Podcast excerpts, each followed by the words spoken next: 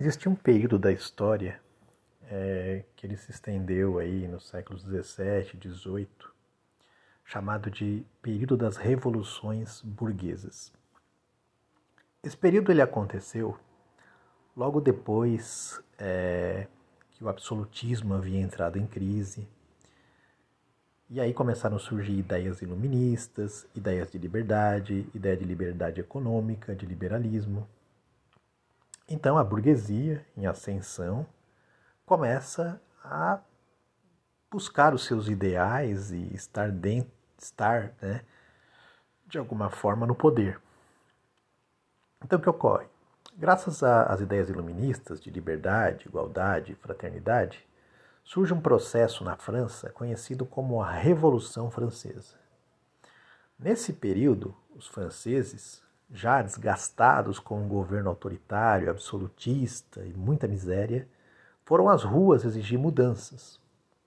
E a forma como eles foram tratados, não só pela igreja, como pelos reis, e a frase infeliz, que teoricamente teria sido dita por Maria Antonieta, se não tem pão, comam brioches, e a própria crise econômica, social e a gastança de toda a nobreza, acabaram então culminando numa grande revolta, numa grande revolução, em que os revolucionários tomaram a Bastilha, que era a prisão do rei, perseguiram nobres e acabaram decapitando o rei Luís XVI e a rainha Maria Antonieta.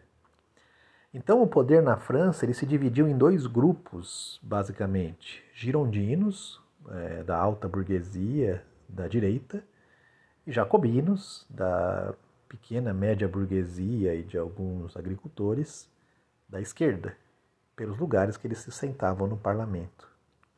O problema é que logo depois da Revolução, esses grupos dificilmente conseguiram se entender.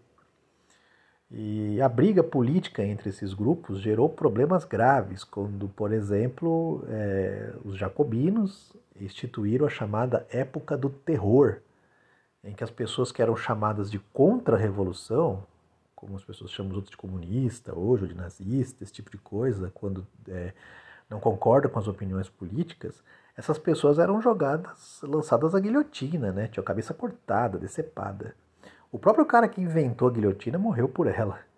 É, então, a situação na França acabou ficando realmente bastante conturbada e acabou melhorando apenas com a chegada de Napoleão Bonaparte, que era um militar, acabou é, centralizando o poder e a burguesia queria isso, né? Queria que o comércio se desenvolvesse, queria tranquilidade e não queria também ser ameaçada por questões sociais muito fortes. É, Napoleão depois acabou criando um grande império francês que acabou culminando até um dos motivos para a Primeira Guerra Mundial, e graças ao Napoleão a família real veio para o Brasil, fugindo dele. Né? E quando foram embora, Dom Pedro ficou aqui e acabou proclamando a independência.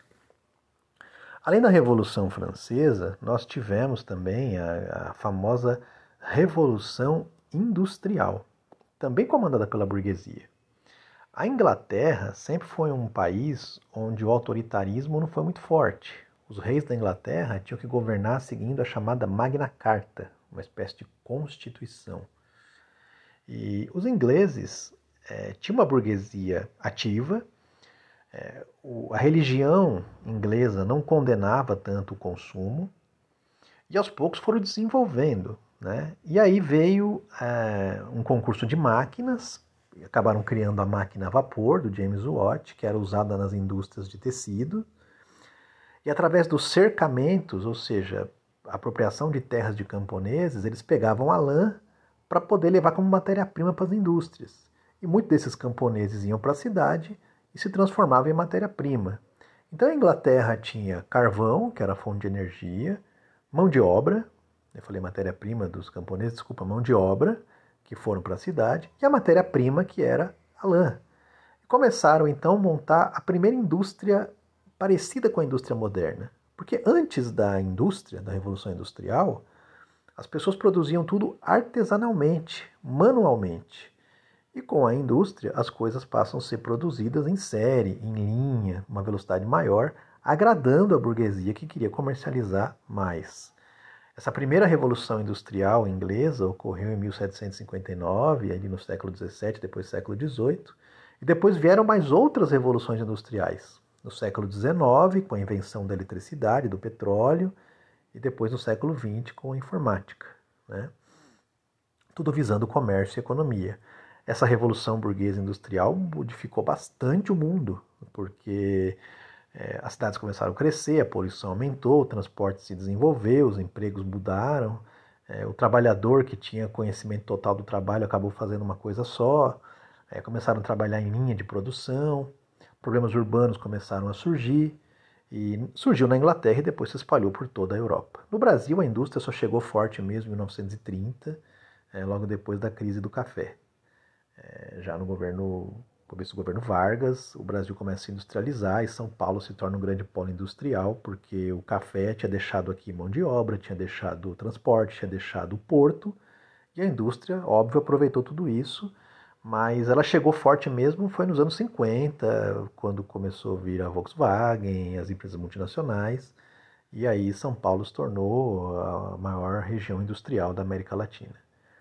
Então, as revoluções burguesas, como a Revolução Francesa e a Revolução Industrial, foram revoluções que tinham o interesse da burguesia, em maior participação no poder e mais liberdade para comercializar e, obviamente, mais dinheiro no bolso. E acabou dando certo.